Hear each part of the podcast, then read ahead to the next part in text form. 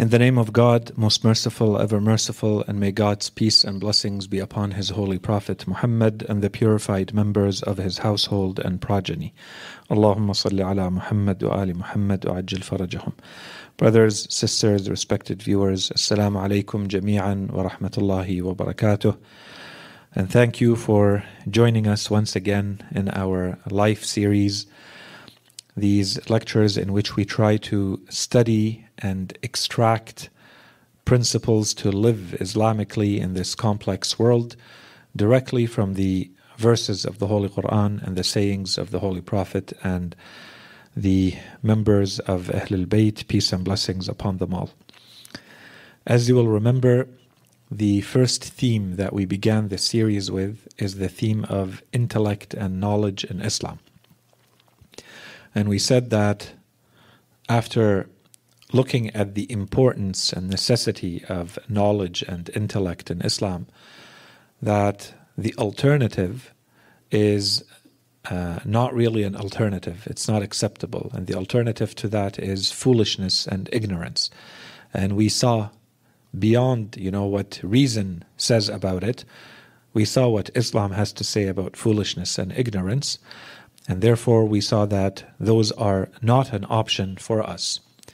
And so, therefore, we come back to knowledge and intellect to see where do we begin and what do we need to do. And we saw that Islam says there are two conditions that have to be met for knowledge to be considered Islamic knowledge. The first of these conditions has to do with our intentions, how good intentions are. What is the intent behind my acquiring the knowledge? Once I have the knowledge, what do I want to do with it? And so we spent a little bit of time. We had what we can consider to be a mini series on the topic of intention, or more specifically, sincerity of intent in Islam. And that's the first condition for knowledge in Islam to be Islamic. The second condition is what we call the action, or more, uh, you know, uh, more elaborately explained in more detail, we said that knowledge has to be transformational. The idea in Islam is that once you have knowledge, you have to act upon it. And for this to happen, this is supposed to happen naturally. But for this to happen naturally is that you allow this knowledge to affect you, or you acquire the type of knowledge that affects you, and this is going to show once it affects you internally, it's going to show in the manner in which you conduct yourself. It's going to show in your behavior. And that's why we say that action is therefore the second condition for knowledge to be Islamic. If you have knowledge and it, it, does not lead to this transformation, if it does not translate into some sort of action, then that knowledge is not really Islamic knowledge, regardless of the type of information that it may be. It may seem that it is Islamic knowledge because it, it's related to Islam, it's related to the Quran, it's related to the history of Ahl al Bayt, it's related to, uh, you know, aqa'id or akhlaq, for instance.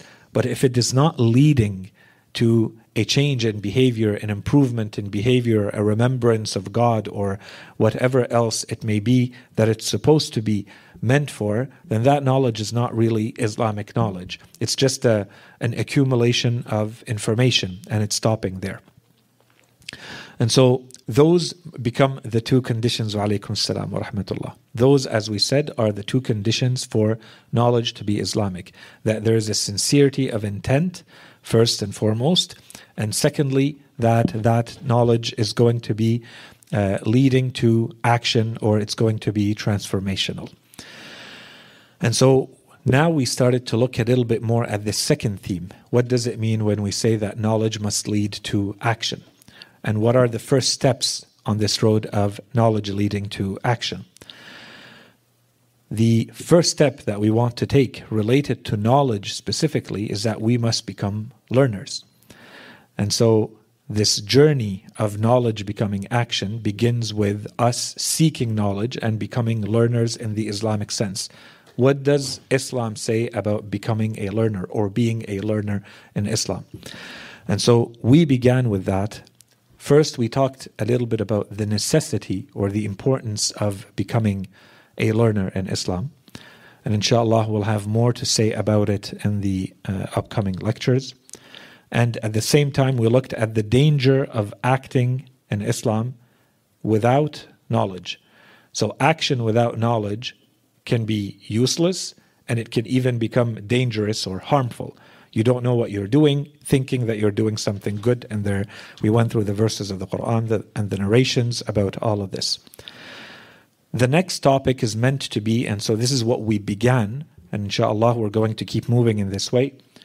There's a number of very practical teachings in Islam that have to do with once you are a learner, how to be an effective learner.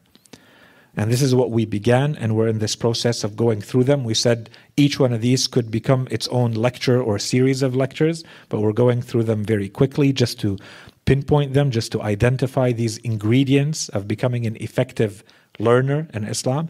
And inshallah, the next topic after that is going to be more technically or more specifically the manners of the learner.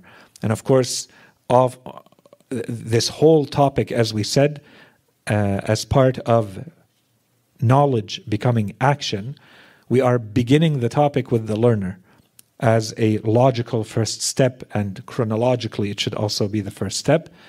It should it will be followed and it should be followed by therefore once you have the knowledge what what happens? What does that mean? So now you carry the knowledge.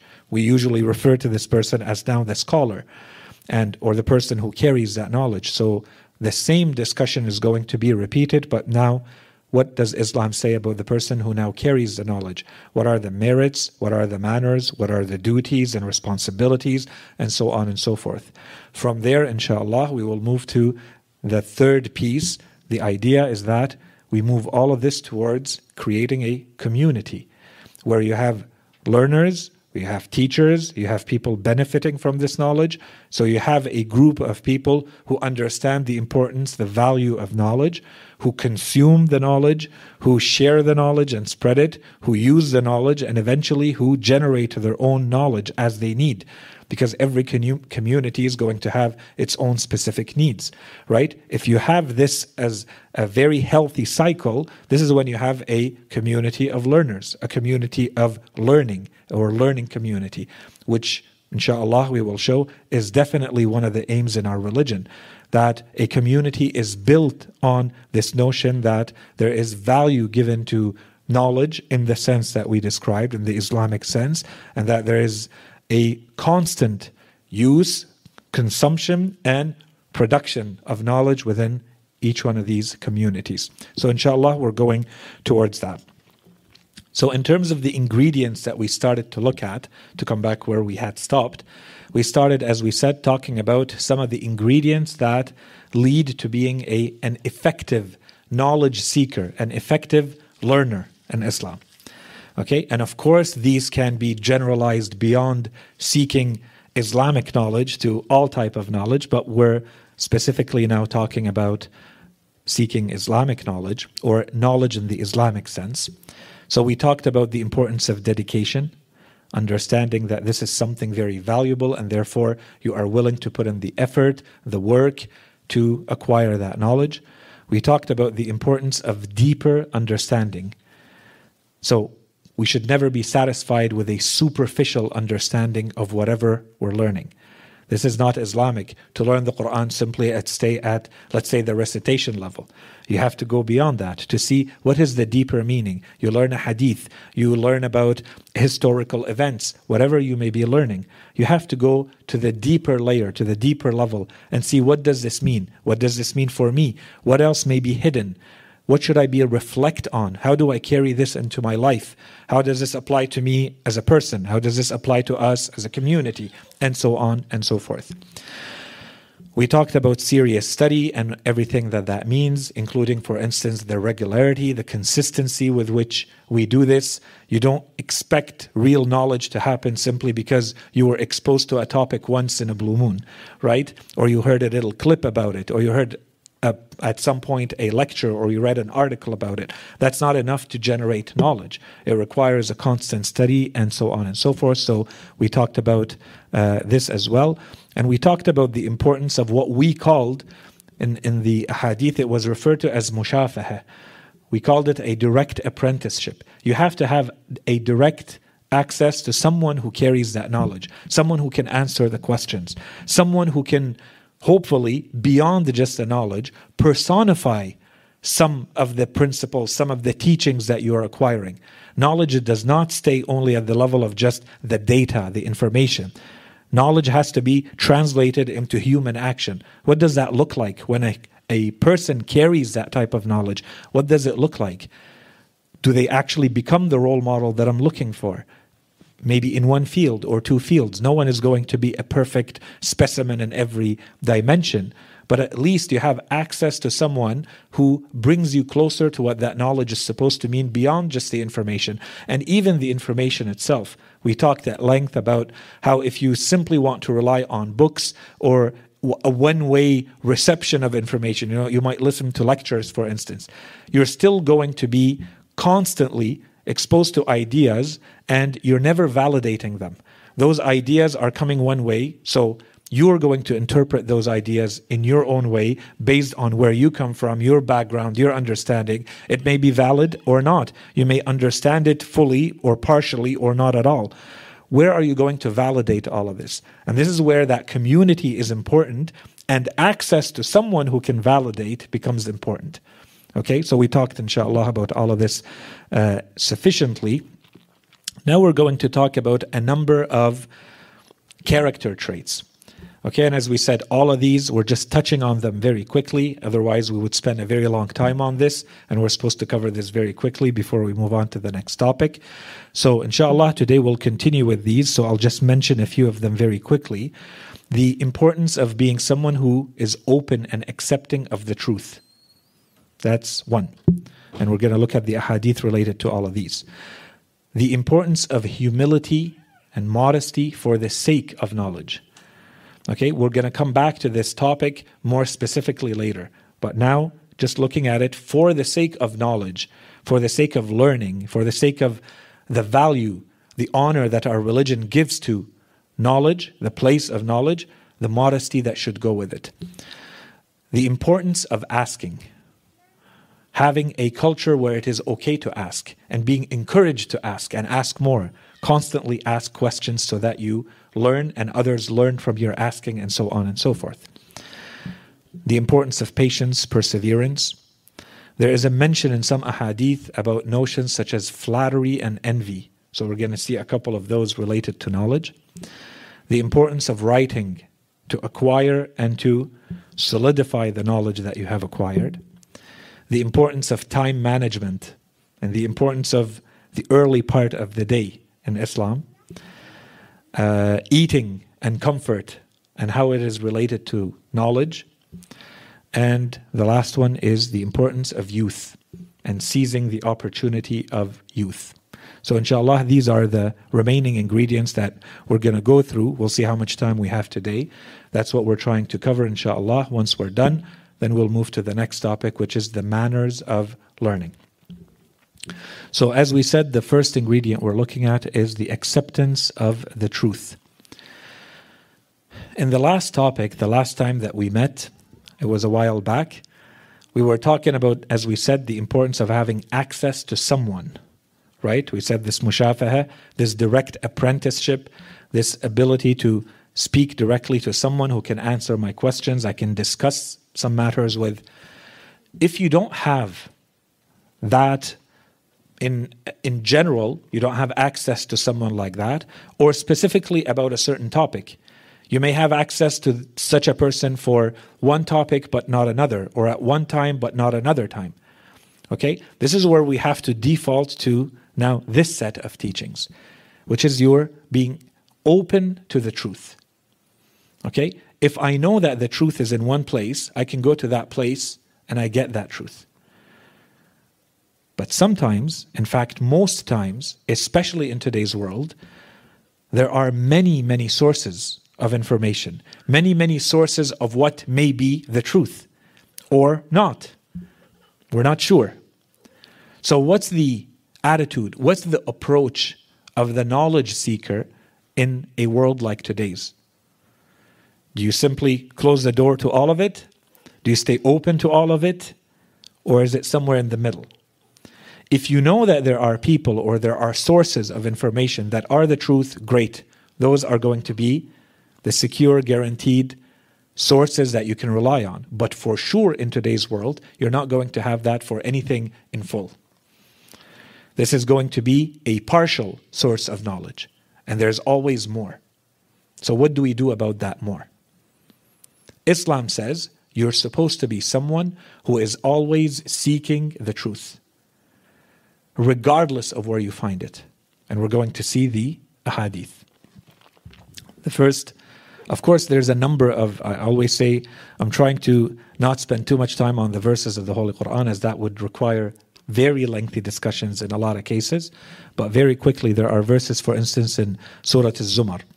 Allah subhanahu wa ta'ala, He says, وَالَّذِينَ اجْتَنَبُوا الطَّاغُوتِ. That's the beginning of that verse. وَالَّذِينَ اجْتَنَبُوا الطَّاغُوتَ أَن يَعْبُدُوهَا وَأَنَابُوا إِلَى اللَّهِ. لَهُمُ الْبُشْرَى. Okay, فَبَشِّرْ عِبَادٍ الذين يستمعون القول فيتبعون أحسنه. أولئك الذين هداهم الله وأولئك هم أولو الألباب. Allah subhanahu wa ta'ala says, Those who shun the worship of transgression, if we want to translate it literally, they shun the worship of transgression. A taghut could be the transgression or it can be the person who symbolizes transgression. It could be the tyrant, for instance, that's a taghut. Or it could be what they're doing, the action, the transgression itself. The Holy Quran uses it in this ambiguous way. Those who avoid, who stay away from worshipping transgression. No human being would ever admit to being a worshipper of transgression. But this is the wording that the Holy Quran uses. What are you worshipping? Who are you really worshipping? Right? So the Quran says, those who shun the worship of transgression and who turn to God. It says, So announce the good news to my servants. Okay, that's the first part.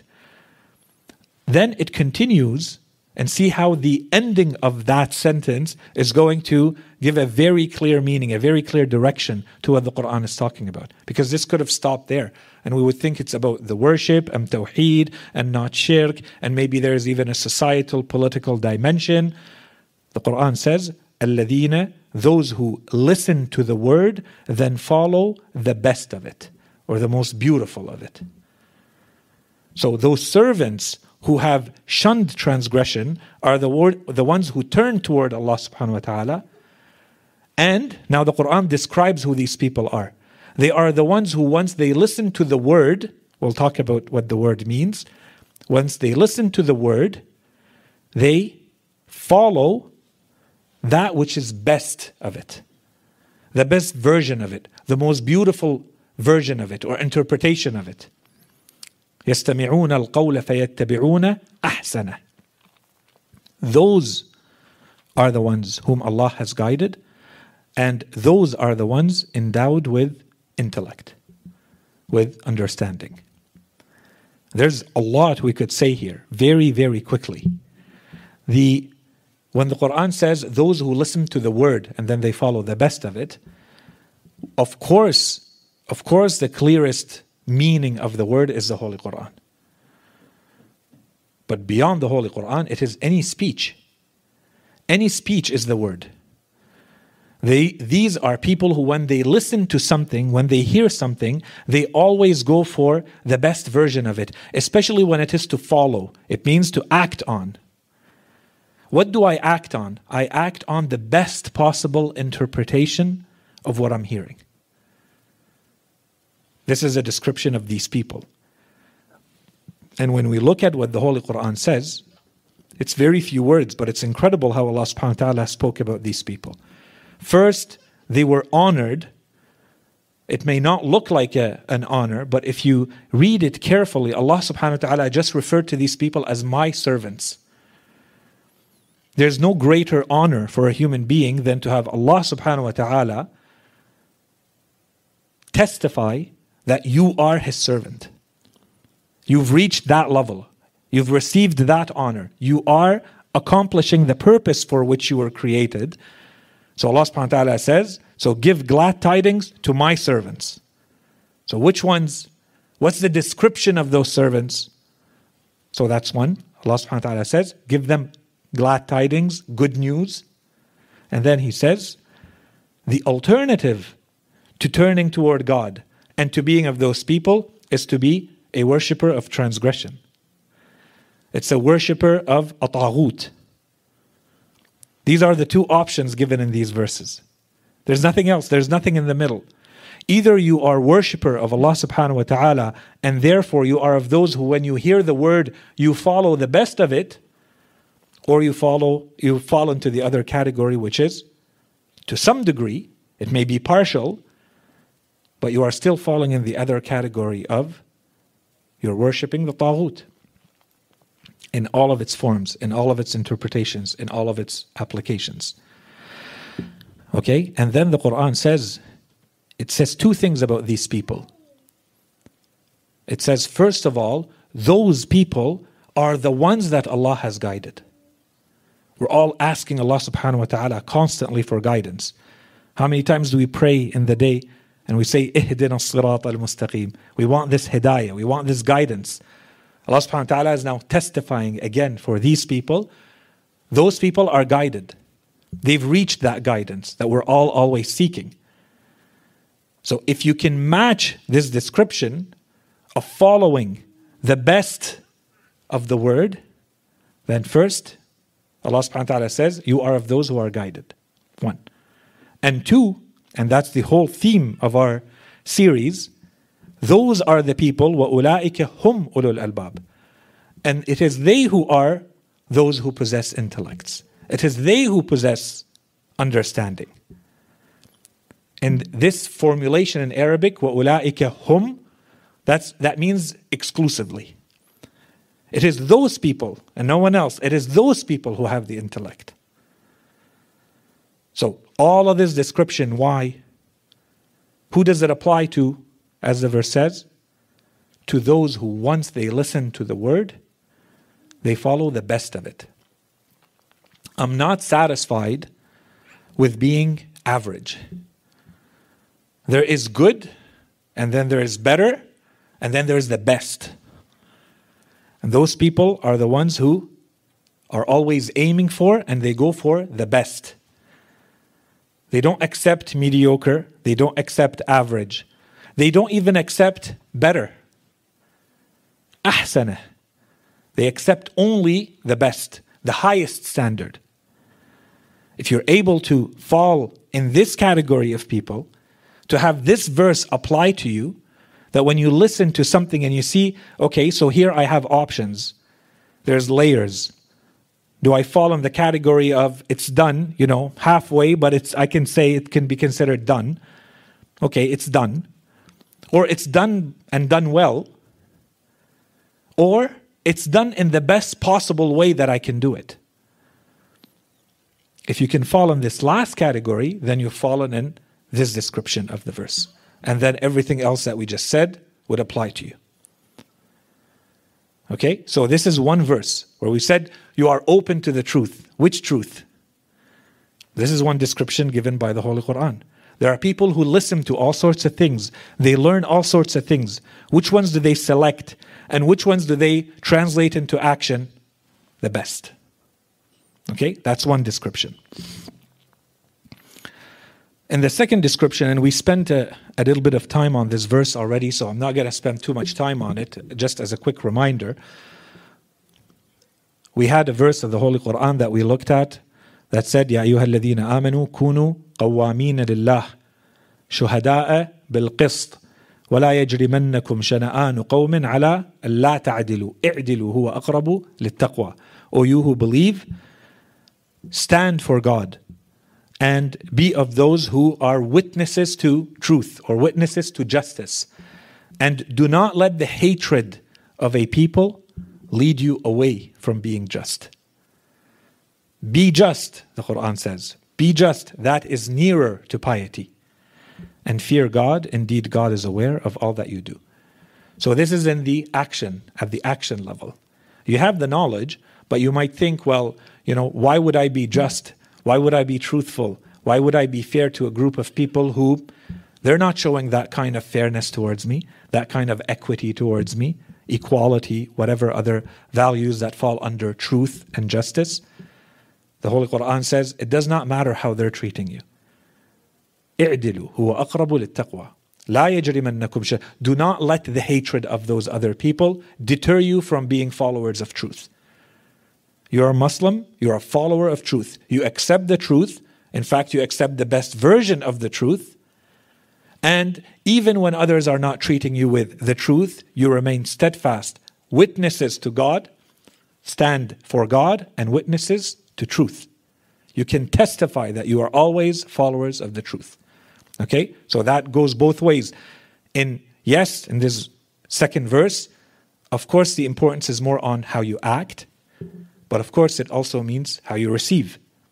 And here we're talking about being open to the truth. This is when you are a learner, a seeker of knowledge. Okay? So these are some verses of the Quran that talk about this. There's a hadith from Imam al-Rida alayhi salam. He reports this from the Holy Prophet sallallahu alayhi wa in which he says, غريبتان. So two strange matters or two strange words.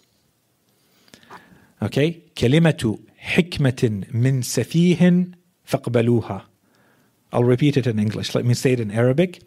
كلمة حكمة من سفيه فاقبلوها وكلمة سفه من حكيم فاغفروها فإنه لا حكيم إلا ذو عثرة ولا سفيه إلا ذو تجربة So Imam Rada alayhi salam says that the Holy Prophet has said, these are two strange pieces of wisdom for you to learn.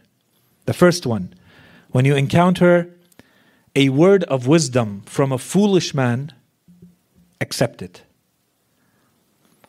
And when you encounter a word of foolishness from a wise man, forgive it. For there is no wise man who will not stumble or will not trip, and there is no foolish man who has no experience, no valuable experience in life. And this is related to the same topic.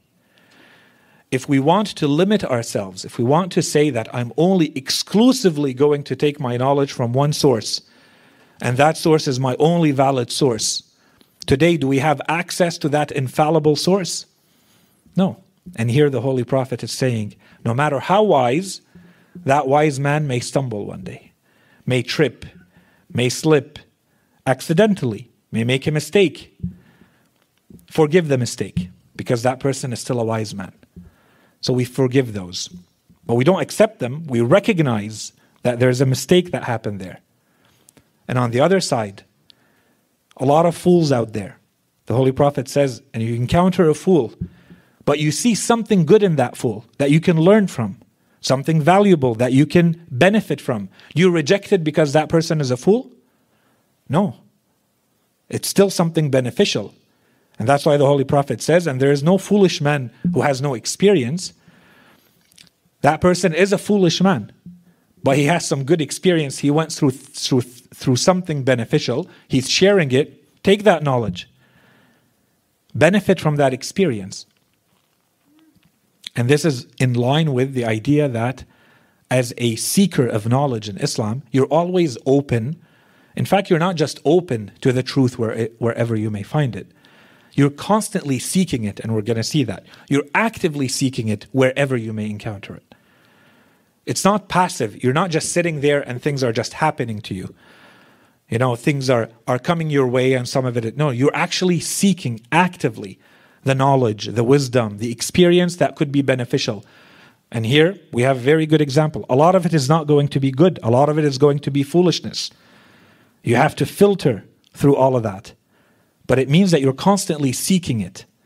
And you have to have the ability to filter through it and say, this is good, I take, this is beneficial, and this is not. I focus more on what am I receiving more than where it's coming from. And we're going to see that clearly stated in some ahadith. Does that mean that we take whatever from wherever it comes? Of course not. And that's why we said this is all when we have to default to not being sure the type of source that we have. When you are sure that the type of source is, for instance, 100% or close to that, representing, for instance, the Holy Quran, Islamic teachings, great. In a, lot of cases, I would say in most cases, we don't have that guarantee. So, what do we do? Do we close the door? We shut the door to all knowledge. We say it's impossible to learn, there, therefore, that's it. I learn nothing, or I learn from a very selective source. No. Our religion says you go the opposite way. You screen a lot in, and then you filter through it. You're constantly seeking wisdom, constantly seeking experience, you're constantly seeking knowledge. From the Holy Prophet ﷺ, he says, Al-hikmatu dhalatul mu'min ya'khudhuha haythu wajadaha. This is a series of very closely related hadith, all of them in this now, uh, in this vein which we have just described. That basically you're not just passively waiting for knowledge to come your way and then you're going to decide. You're actually actively seeking it. This is the matter, the Holy Prophet says. This is the matter which is the purpose or the aim or the dalla. The dalla, this is the word that the Arabs used at that time when you have a very valuable animal, like a very valuable camel, for instance, that is extremely useful to you, a very valuable horse that is extremely useful to you, and it's gone missing. And usually that would happen a lot. And when that happens, this person now has a dalla. So this person has one mission to find that animal. They may leave from the tribe, from the family for days, weeks looking for that animal, especially if the animal goes towards the desert or open land where no one has found it. So they go looking for it. That's someone who has a dalla.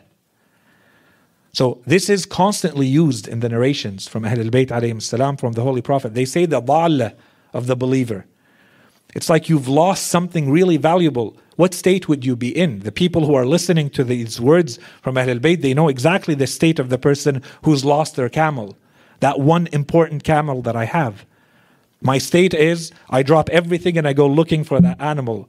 Most likely my survival depends on it. Right? So this is the expression that is used here in the Holy Prophet and we'll see from Ahl salam. So the Holy Prophet says, Al-hikmatu dhalatul mu'min, ya'khudhuha haythu wajadaha. Wisdom is this lost camel. Or, you know, more, uh, in a more proper way, we would say this is the, the ambition, this is the purpose, this is the aim of the believer. He will take it wherever he encounters it. You go after it, you're constantly looking for it. Okay, the second hadith is going to go further than this. And these are hadith, they're related. And I always do this. I go from the simpler one and then we build on it. The next hadith from Imam Ali alayhi salam, who narrates this from the Holy Prophet. He says, The Holy Prophet sallallahu has said, كلمة الحكمة ضالة المؤمن فحيث وجدها فهو أحق بها Imam Ali alayhi salam says, The Holy Prophet sallallahu has said, The word of wisdom or so wisdom in general, is the purpose of the believer. Wherever he encounters it, and this is the key, he is more worthy of it. So here it's not just that this is your aim and your purpose and you have to go after it. Here there's a duty. Wherever there is knowledge, wherever there is wisdom, there is a beneficial piece of knowledge out there the person who is most worthy of carrying it is the believer. You should be in a race with everyone else, looking for these beneficial pieces of knowledge, of wisdom, and being the one who carries them. You are more worthy of them than anyone else. Or to flip it, we would say these pieces of knowledge and wisdom, they have a right over you. That you be the one who carries them. You be the one who finds them, who works hard to get to them. Okay? The next hadith from Imam Ali alayhi salam, again, الحكمة ضالة المؤمن فخذ الحكمة ولو من أهل النفاق. Imam Ali alayhi salam says, wisdom is the purpose of the believer, again. Then here he says, a different wording. So accept wisdom even if it is from the people of hypocrisy, even from the hypocrites. Those who know Islam, those who know what's in the Holy Quran, there's pretty much nothing as bad in the description in the categories of people as al munafiqeen. As the Holy Quran says, they are in the lowest, deepest layer of hell, as the Holy Quran says. إن المنافقين لفي الدرك الأسفل من النار. the worst of God's punishment is reserved to those people who are completely two faced. Right? So keep that in mind. And then we come to Imam Ali alayhi salam who says, accept the wisdom even if it is from the hypocrites. Your job is to find that wisdom, to find the beneficial knowledge. Seek it out and take it. And don't reject it just because it's coming from the hypocrite, even if it is the hypocrite. And we're going to see another description. Again, so Imam is, he cannot use stronger words here to get people to go after the knowledge, after the wisdom. Imam Ali alayhi salam says in another hadith. So this is a series of what seemingly may look like three different pieces of advice that only Imam Ali alayhi salam can put together in this way as usual with his typical eloquence. He says, Al-haybatu khaybah. We'll explain them very quickly. Al-haybatu khaybah. Wal-fursatu khulsah. والحكمة ضالة المؤمن again the same wording فاطلبوها ولو عند المشرك تكون أحق بها وأهلها So the first part, he says, Al-haybatu khaybah. What is Al-haybatu khaybah? Al-haybah can be uh, translated as uh, reverence, very deep respect for something, right? Something has haybah. You consider it great, you consider it honored, you consider it majestic. So, what is it going to engender? Imam Ali alayhi salam says, Al haybatu khaybah. Al khayba is when you fail. Failure. So, literally, he is saying reverence is failure. What does that mean? He's saying that if you revere something, if you stand and look at something and you start considering that something so great and so majestic and so difficult and so important, whatever it may be, you can apply it to a person, you can apply it to a thing, you can apply it to an objective. If you start considering that person too great, that thing too great, then it's going to lead to failure. You will not have the confidence, the ability to tackle it, to speak to that person, to deal with that person, that group, that community, that issue in the proper way because you revere it, because you fear it. Right? So, reverence is failure or leads to failure. Don't exaggerate in your reverence, in the respect that you give to something. It has to be worthy of that respect. Otherwise, if you need something, if it's a person, if it's an issue, if it's a topic, if it's a group of people you're dealing with, give them their proper size, not more and not less. And then he says, وَالْفُرْصَةُ خُلْسَةٌ Khulsa here, that's the, the key once again. Khulsa is when you basically steal something, you take something quickly in hiding. He says al fursa, so opportunity is like a quick theft. It's like something you steal very quickly. That's how we have to view opportunities. The ability to do it is temporary, it's quick. You have to be smart in how you do it, just like as though you were stealing something. Okay? You have to steal the opportunity.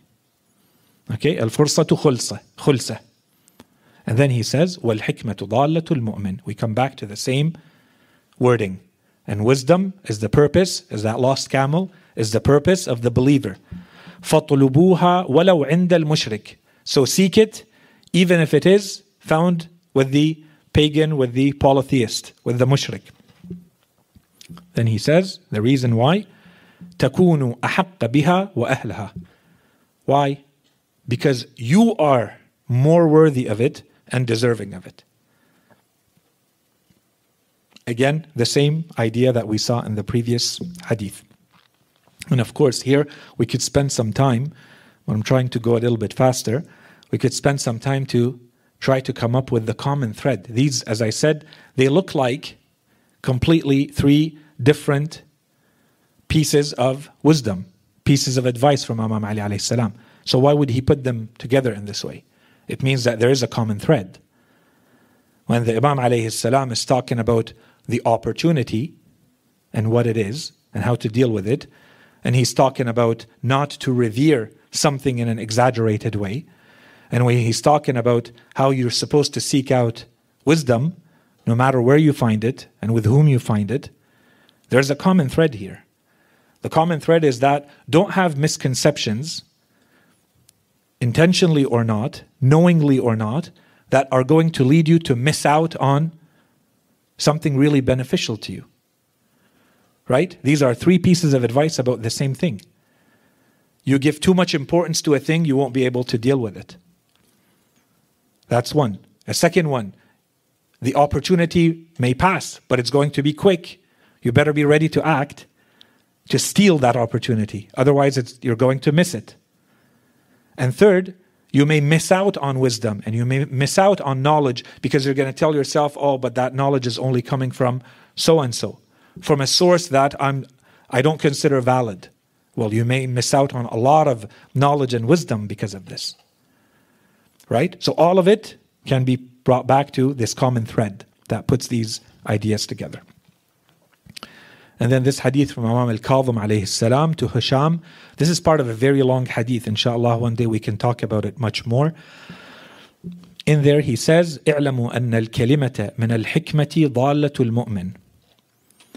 Imam al-Kadhim alayhi salam is telling Hisham, know that a, the word of wisdom is the ضالة, is this lost camel, is the purpose of the believer. فعليكم بالعلم قبل أن يرفع. Therefore, the Imam says, therefore, seek out knowledge before it is removed from you, taken away from you. And then the Imam says, he explains what that means. He says, وَرَفْعُهُ So what does it mean that the knowledge is lifted or removed from you? The Imam says, وَرَفْعُهُ غَيْبَةُ عَالِمِكُمْ بَيْنَ أَظْهُرِكُمْ And the removal of that knowledge is the absence of your scholar from amongst you. That's when knowledge is lifted. Knowledge is personified in a person, and that person is the scholar. Inshallah, later we can talk much more about what Ahl al Bayt alayhim salam mean when they say scholar. Okay, we'll talk about that. We need to. Here, there's easily three definitions that we can give. One definition is very generic. The Imam is saying that knowledge is personified in a person. Make sure that you seek out that person and get everything you can out of them because that knowledge will be lifted once that person is absent. That's literally what the Imam is saying. But when the Imam says, وَرَفْعُهُ and the removal of knowledge is the absence of your scholar from amongst you.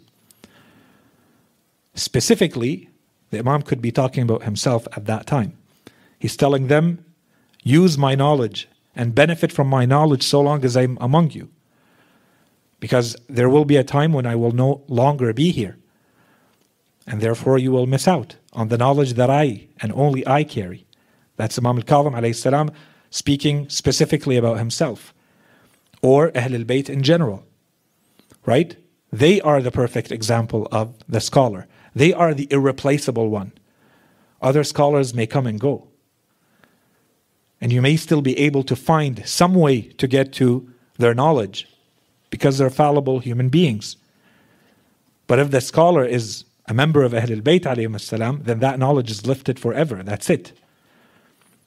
Right? So these are different layers to understanding this hadith and many like it.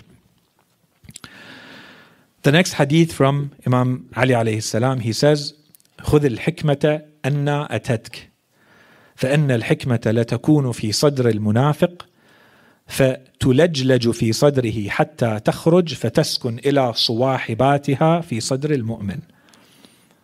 The Imam here, the same idea, but in a little bit more detail. The Imam is basically saying, take knowledge from wherever it comes to you, for wisdom may be in the heart of the hypocrite. So it keeps shaking, he says. It's like unstable. It sits there in the heart of the hypocrite but it sits there in an unstable way and it keeps shaking in there حتى تخرج فتسكن until it exits that heart of the hypocrite and inhabits the heart of the believer along with its sisters, along with its companions from the other pieces of knowledge and wisdom. Again, this is the idea that you are more worthy of it, that it has a right over you. Okay? Another hadith from Imam Ali alayhi salam. I, I think this one is the one that brings it all together, inshallah, very clearly. From Imam Ali alayhi salam, he says, خُذِ الْحِكْمَةَ مِمَّنْ أَتَاكَ بِهَا Accept knowledge or wisdom. And this is very important that all of these hadith, because sometimes we make a very clear distinction between what is wisdom and what is knowledge. But here you can see that they're used interchangeably. Okay? Here the Imam says, خُذِ الْحِكْمَةَ مِمَّنْ أَتَاكَ بِهَا وانظر إلى ما قال ولا تنظر إلى من قال. Okay, so take knowledge or accept wisdom, he says, from the one who comes to you with it. And focus on or look at what is said and do not look at who is saying it. Don't focus so much on the person saying it. Focus on what is being said. Is this correct? Is this truth? Is this beneficial? I need that. I take it and I am more worthy of it. I'm supposed to be the one who knows this. I'm supposed to be the one who does something good with it. Okay, so I have to seek it out myself. I'm just looking at the time. So maybe this is a good place to, to stop, but at least let's wrap this, uh, this topic up. So, this idea that we have to be open to wisdom and to knowledge wherever it may come from clearly in today's world, and I think when since since the use and since the popularity of social media over the past few years, we can see this huge explosion, emergence of gurus and technical experts and people who have all sorts of advice about anything and everything that anyone could be thinking about. So that's on one side. And culturally, there's also a drive, and it has become extremely, extremely popular for everyone to be kind of working constantly on self improvement and being self made.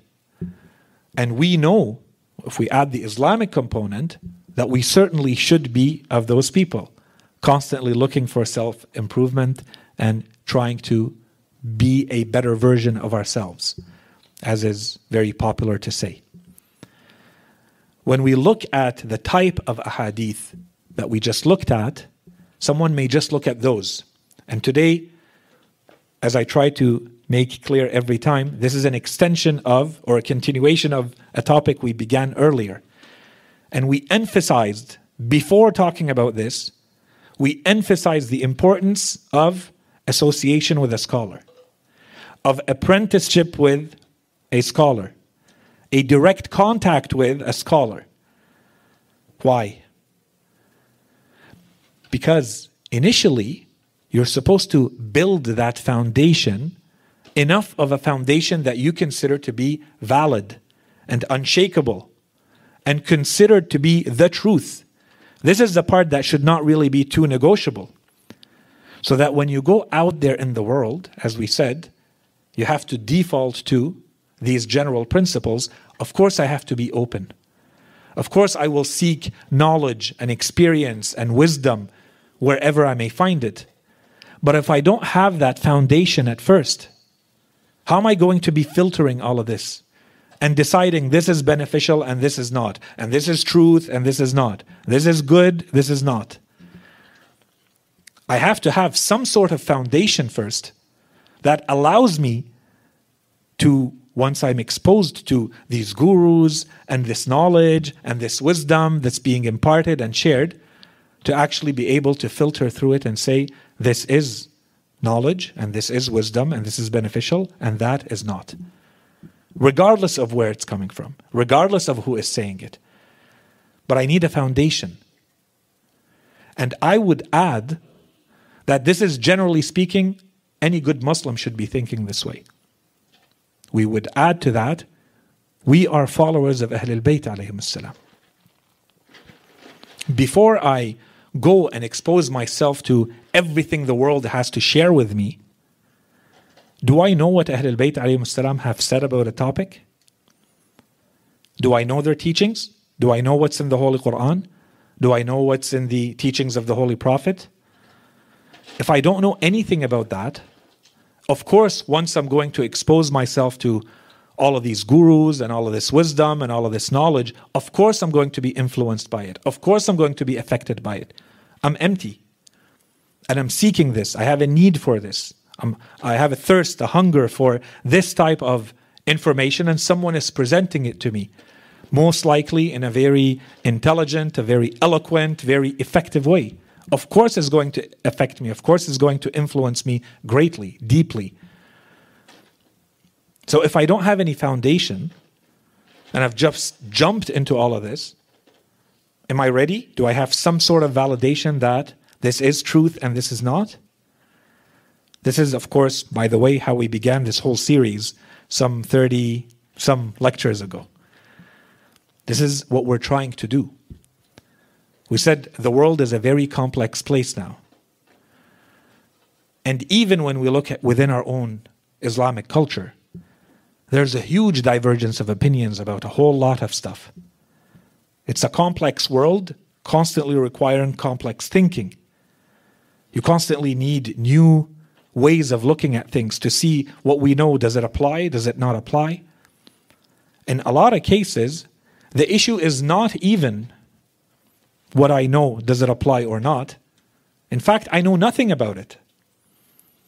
I would not be able to list, for instance, the verses of the Holy Quran that refer to a specific theme. I would not be able to give you three, four, five ahadith from the Holy Prophet or Ahlul Bayt alayhi about a topic. Right? So I don't have the Islamic knowledge, the core Islamic knowledge. And then, of course, beyond that, after I know this, I can add the opinions and interpretations of scholars to that to see how this has been applied.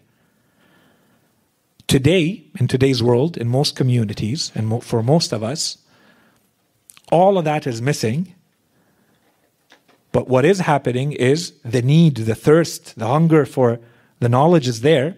So we are going out there and seeking those gurus and those experts and those specialists on all of these topics.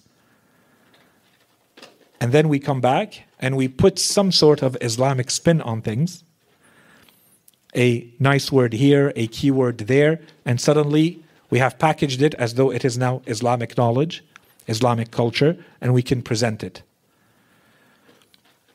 And so anyone who has been following along from the beginning would understand that this is not what Islam wants from us.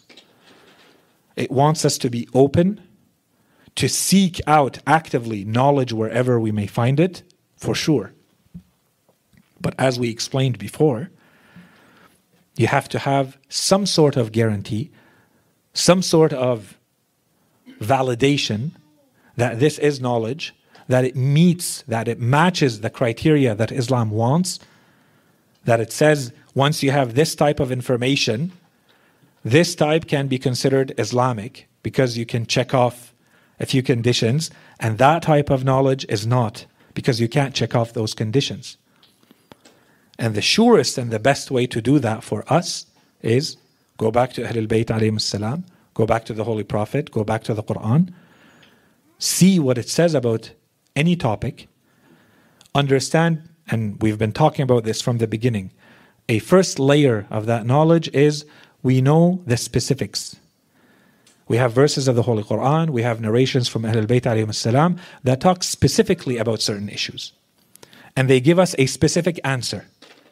That's great, that's easy. And sometimes we don't have the specifics, and those are perhaps much more important in today's world. We have the general principles, whether it's in the Holy Quran or whether it's in the narrations. Do I know enough of the general principles that I can apply them and I know how to prioritize them? Which of the general principles applies here first? First one, or second one, or third one. And once I know this, then as we've been talking from the beginning, the importance of the deeper understanding. What are the layers, the hidden layers that require more reflecting, that require more discussions? Personal, I have to sit and reflect and think, and then force those discussions in groups This is when we learn a lot more by seeing what others have done with this piece of knowledge. How far have they gone? How have they seen the issue? How far have they been able to apply it? And then the final piece, and this is inshallah what we're trying to do throughout the series, is the connections. To show this holistic view that Islam has. You can't talk about any topic in isolation of all the others, they're all connected. The more you understand the topics and the layers behind every topic, the more you're able to start seeing the connections between them. The more you start understanding that what is happening at the social level is being impacted by what's happening at the financial level, and it has a direct impact on what's happening on your soul spiritually. Right? But this requires a maturity in thinking, and it requires a depth of knowledge of these foundations. So if you go out there and you expose yourself to all these types of gurus and knowledge and wisdom that is out there, much of it is amazing, much of it is valid. But the question is do we have the tools? Are we equipped to validate, to filter through it and say, this is good, this matches our criteria, and this doesn't, and here are the reasons why? Okay, so we leave it at that. Inshallah, this part is clear so that we can keep building on this. We'll continue with these character traits. We have a few more to cover. Inshallah, the rest should go a lot faster, and then we can jump into the manners of the learner. أدب المتعلم إن شاء الله وصلى الله على سيدنا محمد وعلى آله الطيبين الطاهرين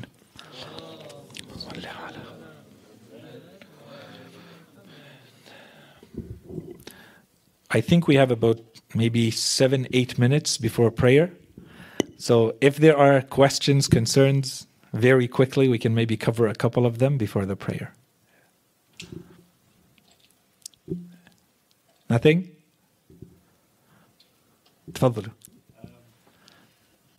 Sorry, uh, maybe you're going to cover this in your next lectures. You mentioned it uh, about the uh, practice of getting up or seeking knowledge early in the morning. Yeah. In the earlier part of the morning. I think we've all heard this before, and we know a little bit about it. If you can expand as much as you can. Yes. Okay. So the question, if uh, for those who are online, uh, the topic of um, seeking knowledge early in the day.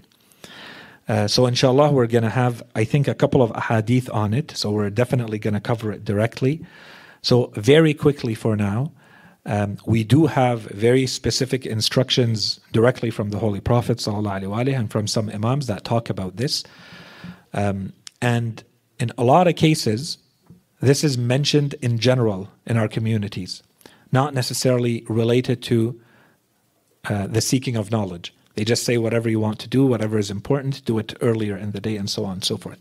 We will see that the hadith actually refers directly to the seeking of knowledge. Of course, it may be generalized to other aspects, to other things that are important. But the hadith itself from the Holy Prophet ﷺ has to do with seeking of knowledge early in the day or the earliest possible for those are the people who are blessed the holy prophet says i've asked allah subhanahu wa ta'ala to bless my nation so be of those who are blessed and seek knowledge early in the day. That's what the hadith says. Okay, so the importance of early rising for sure, but in the narration specifically, it's mentioning the seeking of knowledge. So there, that's something important to discuss in itself. And of course, if we go back to the lives and, and the teachings and the advice of the, the scholars throughout the ages, this has been a staple. And anyone who knows, you know, how Islamic teaching is done in the seminaries and the hawzat, wherever Islamic teaching is dispensed, you see that it starts directly after the Fajr prayer. You finish your morning prayer and you begin with your lessons first thing in the morning. So they definitely follow this piece of advice practically. It's definitely followed. And there are reasons for this, and we can talk about it, that you're still fresh. And this is when new information is going to be absorbed better for most people early in the day before you have to deal with the daily routine, okay, and everything else that has to come in. But the other part of it, so there's a practical component for this is beneficial for knowledge itself. The part that is not talked about here, and I was going to link it, but we're not talking about it today. So I'll just mention it for now and we talk about it inshallah next time. The importance of this for organizing our time, the importance of this for adding time to our day. Everybody is always complaining that we don't have enough time. Well, when do you wake up? When does your day start? If it's 9 and 10, you have an issue. If it's noon, you have a bigger issue. Right now, if you go to your prayer application, you're going to see that it's going to say that prayer today, I think, is around at 310, right? 311, 39, depending on AM. If you want to follow a very Islamic program of living, you probably should wake up some 20, 30 minutes before that time, perform some sort of tahajjud, you recite a little bit of Quran, you perform a prayer before your morning prayer, then you perform your morning prayer and you start your day. That's when your day should start, with the morning prayer. Okay? Does this mean that you stay up for, you know, well, it depends. To be able to wake up at 3, you probably had to sleep a lot earlier than midnight or 1 or even 11:30 or 10. Right now prayer is going to be around 9:10, so it's pretty late. So someone who wants to apply this type of Islamic schedule, Islamic program, you probably have to have some sort of nap during the day to be fully functional this way. Okay? So for most people, either you go back to sleep after doing this, or if you start your day, and a lot of people do, by the way, you could start your day and go back to sleep a little bit later in the day. But imagine how productive you would be. Let's say from 3 till about 7, 8, when the majority of people are starting their day. Imagine the quiet time that you have and how productive you can be how much reading you can get done, those who want to work out, those who have special projects, those who want to do writing, learning, thinking. Imagine the time that you have if you wanted to fully use that time. Okay? This is how the Islamic day is set up. You're supposed to wake up a little bit earlier, and that's the importance of a tahajjud. Of course, it has a huge spiritual component, but it also has a component of making you as productive as possible, as effective as possible with your time management. You wake up before anyone else is up. And this is a calm time. The majority of people don't wake up when it's still dark, but you do because you're a good Muslim. So spiritually, you're benefiting a lot more than when you wake up and you're not even, the sun is up or not. That's it, it's light. It's no longer a Fajr, it's the morning. You're not really fully benefiting from the Fajr when you do that. Fajr is still dark. You see a glimpse of light, a glitter of light. So it's just enough to start your day slowly, in peace, no craziness of your daily routine, and you start. And you have your little program and you do whatever you need to do, and you set in your day a time to nap so that you catch up on this and you're not exhausted. And I assure you, if you actually follow this program, you won't be exhausted. You'll be invigorated and energized the entire day if you wake up a lot earlier and you do what you wanted to do. And you'll feel good because you're accomplishing and you're productive. Find a time in the day to nap, and then the rest should fall in place because this means that it forces you to when are you eating? When are you going to sleep? And when do you wake up to start doing the things that you want to do? If you actually follow this, you'll see how much more productive you can be and how it forces you to organize your time. And this is why I've in the past I've talked about, you know, there's a, a reason why our religion has says there are five times to pray in the day. Or three if you want to combine your prayers. But there's a reason why Allah subhanahu wa ta'ala has put that Isha prayer at that time and that Fajr prayer at that time. And you're supposed to organize your life around these times.